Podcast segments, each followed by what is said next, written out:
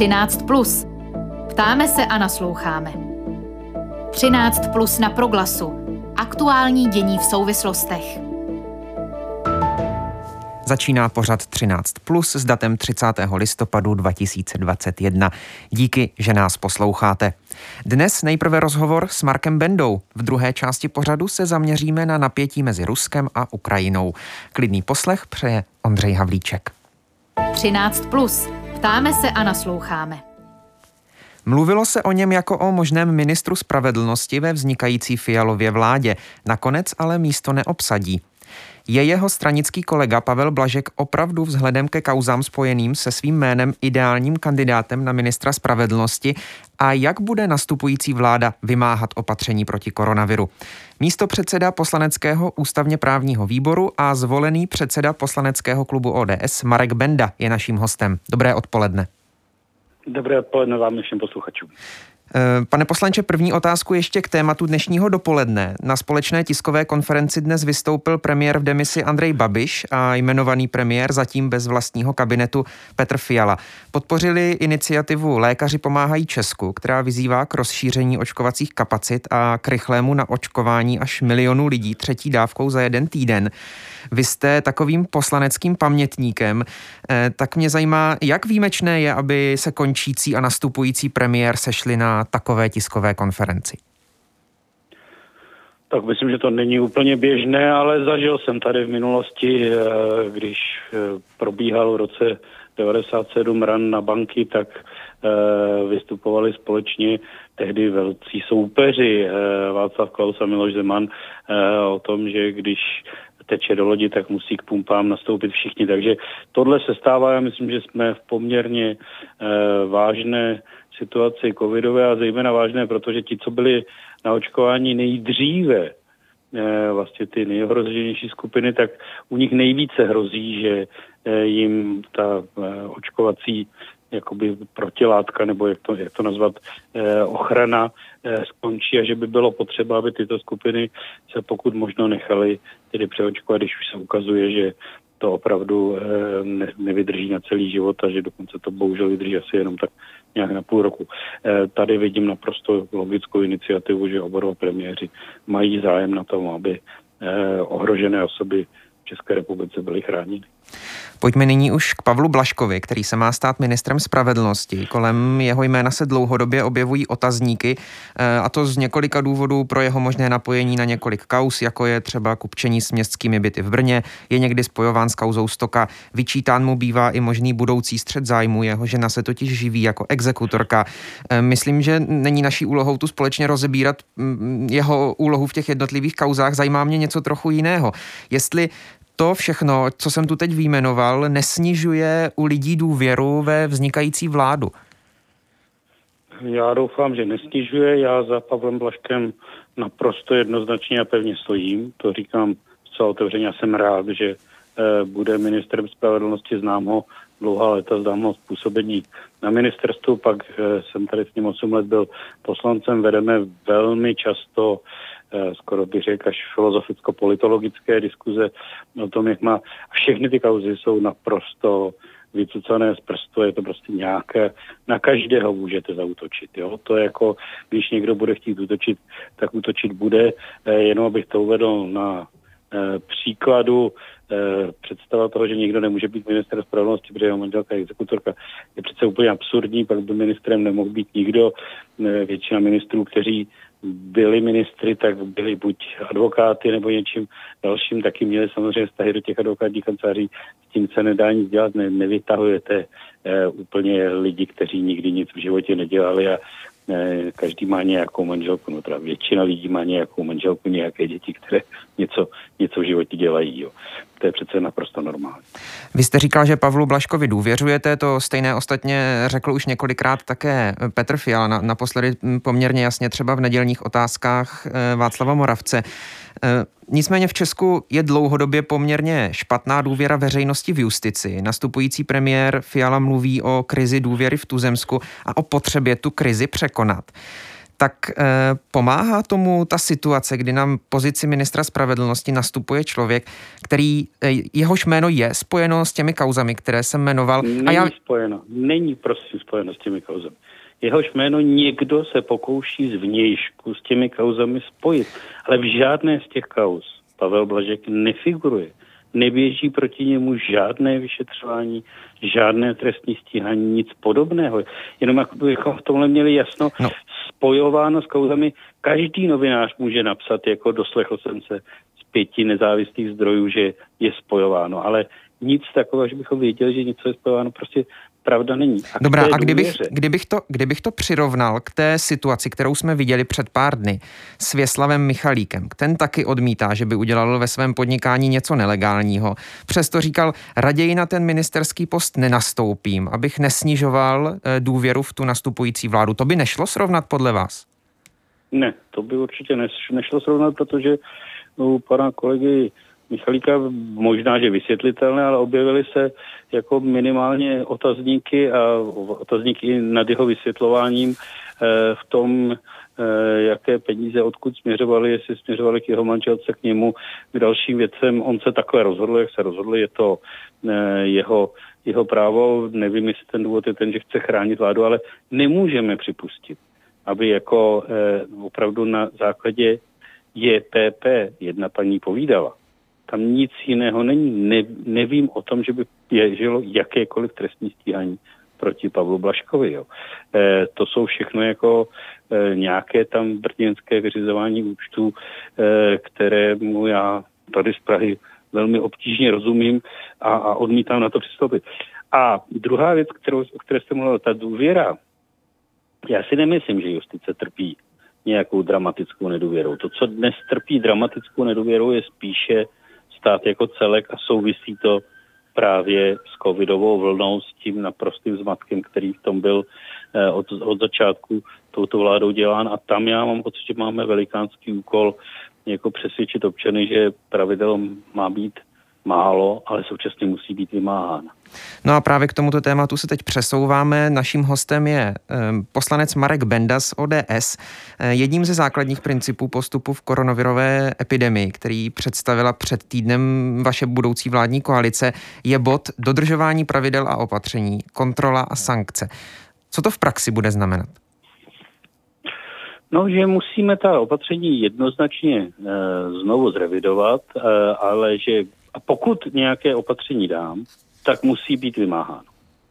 Nemůže to být tak, jako e, přece zásadní problém naší země je v tom, že někdy od, řekněme, dubna, možná května loňského roku, do které to ještě lidé převážně dodržovali, měli jsme samozřejmě sjezdaře na sjezdovkách, kteří se vozili za, za rolbama nebo podobné věci, lidé to převážně dodržovali.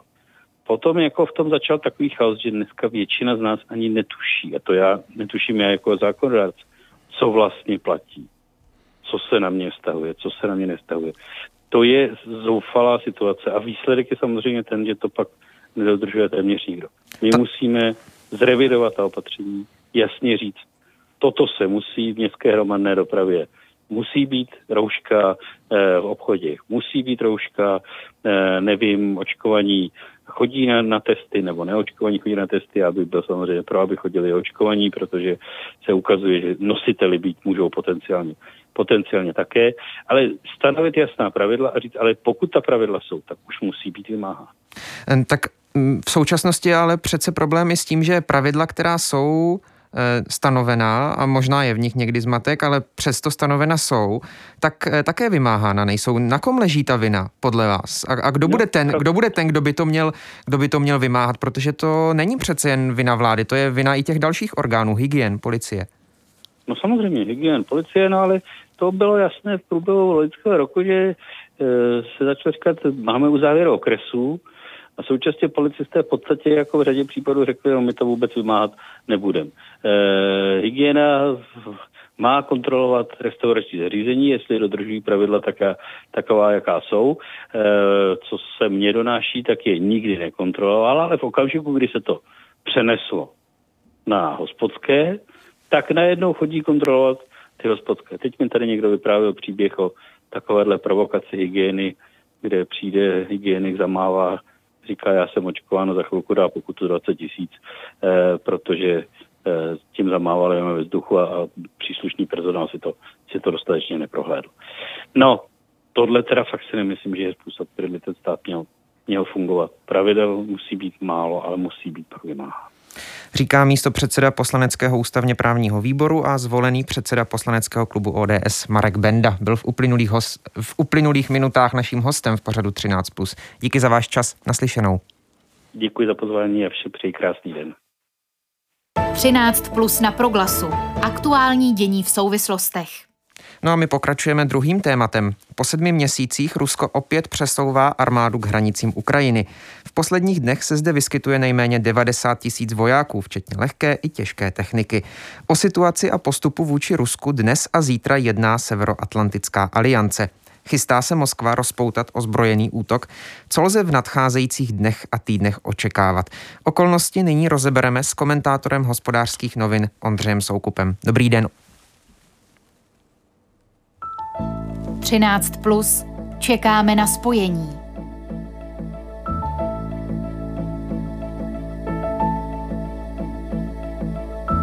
Třináct plus čekáme na spojení. Tak a už se nám snad podařilo navázat telefonické spojení s Ondřejem Soukupem, komentátorem hospodářských novin. Dobré odpoledne, už se slyšíme. A, ano, dobrý den. Eh, tak pane Soukupe, je podle vás hromadění, hromadění ruských vojsk při ukrajinských hranicích pokusem demonstrovat sílu, nebo o co, o co Rusku jde? Je to způsob, jakým změnit status quo. Tedy donutit eh, Západ, aby se tou situací zabýval, eh, protože Moskva je prostě dlouhodobě nespokojena s tím, jaká ta eh, situace na východě Ukrajiny je. Jí se nesmírně nelíbí to, že si třeba Ukrajina koupila turecké drony Bayraktar. Moskvě se nelíbí, že prostě jednou za dva měsíce, tři měsíce do Černého moře vpluje nějaká americká vojenská loď, většinou nějaké menší torpedorborce nebo strážní čluny a, a tak dále. A tohle je prostě způsob, eh, jak na ten západ vytvářet eh, nátlak. Ostatně řekl to sám prezident Vladimir Putin, který právě jako říkal, No, vidíte, vyvolává to napětí a to je moc dobře, protože aspoň ví, oni vědí, že prostě musíme je udržovat prostě v napětí. Takže to je ta jakoby racionální část té věci nakolik eh, ovšem, nebo další otázkou ovšem je, eh, co se bude dít, nebo co je podle něj to napětí. Může to být nějaká eh, záležitost prostě nějaké, řekněme, krátké vítězné války, Vladislav Surkov, jeden z předních ideologů Kremlu svého času hlaviní, tak vlastně říká, že ta situace je podobná jako v roce 2008, kdy došlo tedy k rusko-gruzínské válce. Takže eh, není to asi, jako není asi důvod úplně k panice, a že by prostě během několika týdnů měla ruská armáda překročit ukrajinské hranice, ale současně ta situace není vůbec stabilní a je potenciálně nebezpečná. Může se v té situaci stát z jedné nebo z druhé strany něco náhlého, co rychle, rychle celou věc změní? Eh, tak hm, v zásadě může což je právě ten jako problém eh, té hluboké nedůvěry vlastně eh, západu vůči Rusku a Rusku vůči západu, eh, kdy prostě ani jedna strana si není jistá, jestli to, co ta druhá strana říká, je, je pravda a ne, nemaskuje to něco jiného. Takže jakkoliv na nějakém takové té úplně nejnižší úrovni samozřejmě tak můžou vzniknout nějaké prostě přestřel přestřelky. Eh, to se osem stává i, i, i nyní, kdy prostě mě jednou vyprávěli právě ukrajinští vojáci, jak prostě najednou uh, viděli, jak se v nočním prostě dalekohledu, jak se k ním kdo se plíží uh, a když už byl opravdu jako blízko, tak které po něm vystřelili, načež se z druhé strany prostě ozvala strašlivá salva, oni odpověděli, takhle to šlo, že až do nějakého zapojení minometů, no a když se ráno rozsví, rozsvítilo, tak se zjistilo, že prostě to bylo nějaké divoké prase. Takže tohle to samozřejmě, a to byl boj, který trval prostě dvě hodiny a myslím, že byly čtyři zranění. Takže tohle to se samozřejmě může stát, ale doufám, že tedy obě dvě strany mají nějaké kontrolní mechanismy, které by prostě zabránily nějakému prostě přerůstání eh, do, do většího konfliktu. Jiná věc ovšem je, že i, ta, i na tom vysokém na té vysoké úrovni prostě uh, může dojít k prostě k špatnému čtení myšlenek toho uh, jako protivníka a to, co jedna strana bude považovat, že uh, my dobře, teďka řeknu, já nevím, Švédi pos, posílají uh, výcvikovou jednotku, uh, je to malá, vlastně je to pár desítek lidí a tak dále. Z švédského pohledu eh, to je prostě jenom vlastně symbolické gesto eh, nějaké solidarity a vlastně eh, ukázat těm Rusům, podívejte se, pokud vy tam zautočíte a nedej bože nám ty vojáky za, zabijete, tak prostě to vám jen tak neprojde. Zatímco, pro, zatímco Rusko to může vnímat tak, že prostě podívejte se na ně, i Švédi posílají své vojáky, to, to, to znamená, že prostě se chystá nějaký útok na Donbass a tak dále. Takže na téhle úrovni prostě by ty, eh, by ty chyby v chápání mohly být dost fatální. No a jak v tom, o čem mluvíte, potom rozumět těm slovům ukrajinského prezidenta Zelenského před pár dny, že se na Ukrajině, že má informace o tom, že se na Ukrajině eh, chystá eh, puč s přispěním Ruska?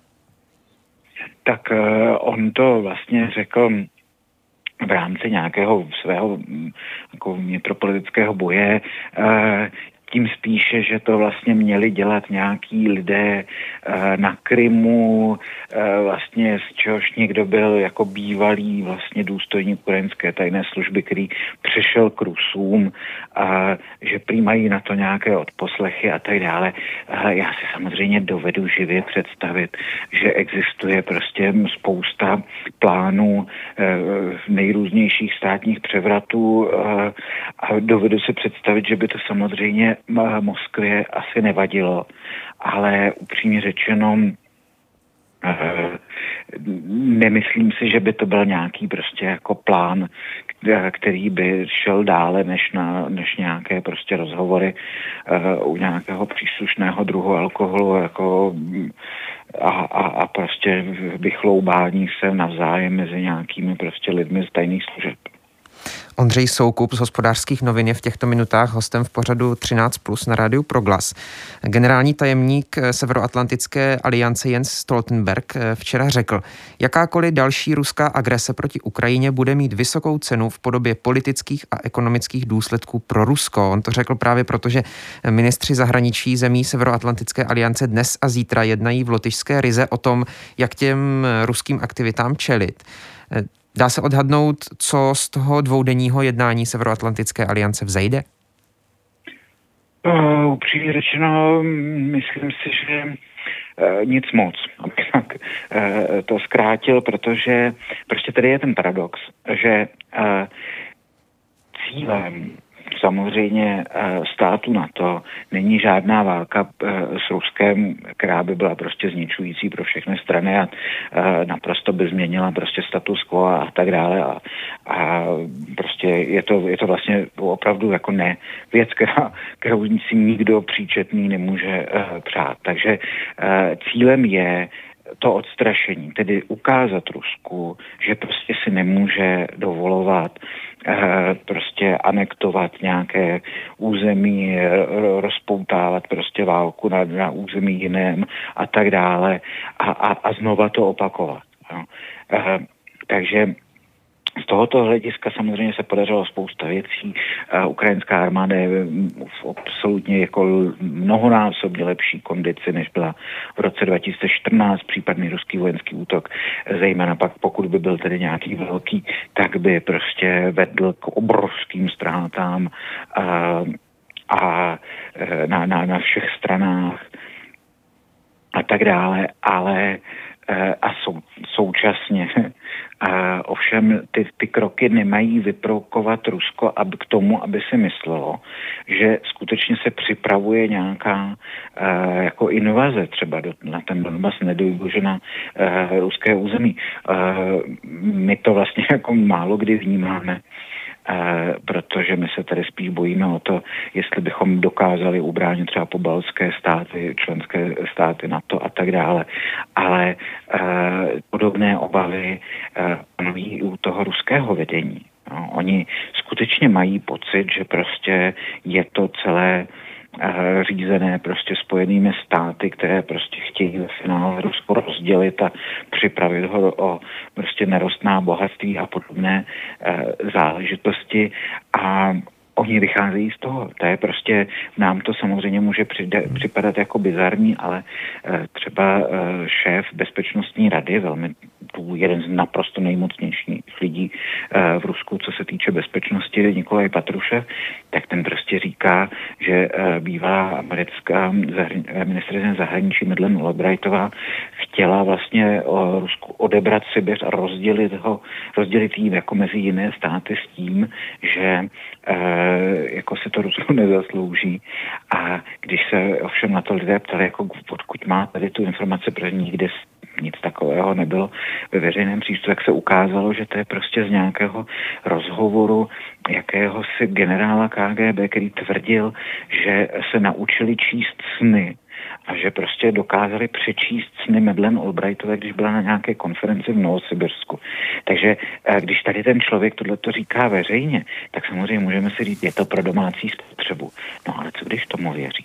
A můžeme my tohleto riskovat. A to je prostě ten paradox toho, jakým způsobem my můžeme zajišťovat bezpečnost eh, Ukrajiny, ale třeba pobaltských států, ostatně svoji vlastní.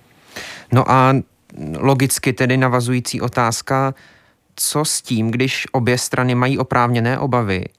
Jak z nich ven? Eh, no, to je právě jako uh, obtížné, protože ten uh, ta, jakoby ta úroveň důvěry je prostě příliš uh, momentálně vysoká. Uh, myslím si, že by asi šlo nějakým způsobem uh, zkusit uh, přes nějaké kanály prostě s Rusy jednat uh, o e, alespoň tedy zahájit nějaký ten, ten dialog o nějakém budoucím bezpečnostním uspořádání. Jo. A oni by si samozřejmě nej, představovali, že to bude znamenat, že se vrátí prostě e, nejlepší praktiky se od studené války, že se prostě rozdělí sféry vlivu, podle toho samozřejmě jako Ukrajina, Gruzie a tak dále patří do výhradné, e, výhradní ruské sféry vlivu a tak dále a, eh, a tady na tomhle půdorysu, že by se budovala nějaká bezpečnostní architektura. To je samozřejmě pro, pro nás ne, jako ne, ne, nepřijatelné, že prostě zase rozhodovat prostě o, eh, o sudech prostě celých národů tím, že se někde sejdou v Jaltě prostě šéfové eh, vítězných států. Takže ale máme zase způsoby, nebo má, jsou témata, o kterých se bavit jako dá. Eh, o prostě dohodách o konvenčních zbraních, ostatně o těch jaderných také. Prostě těch, e, myslím si, že není jako nutné se prostě zastavovat e, jenom na tady těch prostě věcech, kde prostě ta schoda z definice panovat nemůže a alespoň ukázat dobrou vůli o tom, že tedy možná pojďme se, tak pojďme se tedy zkusit o tom bavit. A když to nevíde, tak ho to nevíde, ale uh, jako my nejsme ti, kteří by se, kteří by prostě uh, od začátku se odmítali prostě s Moskvou o, o čemkoliv prostě bavit. Říká komentátor hospodářských novin Ondřej Soukup. Byl naším hostem. Díky moc za váš čas. Naslyšenou. Naslyšenou.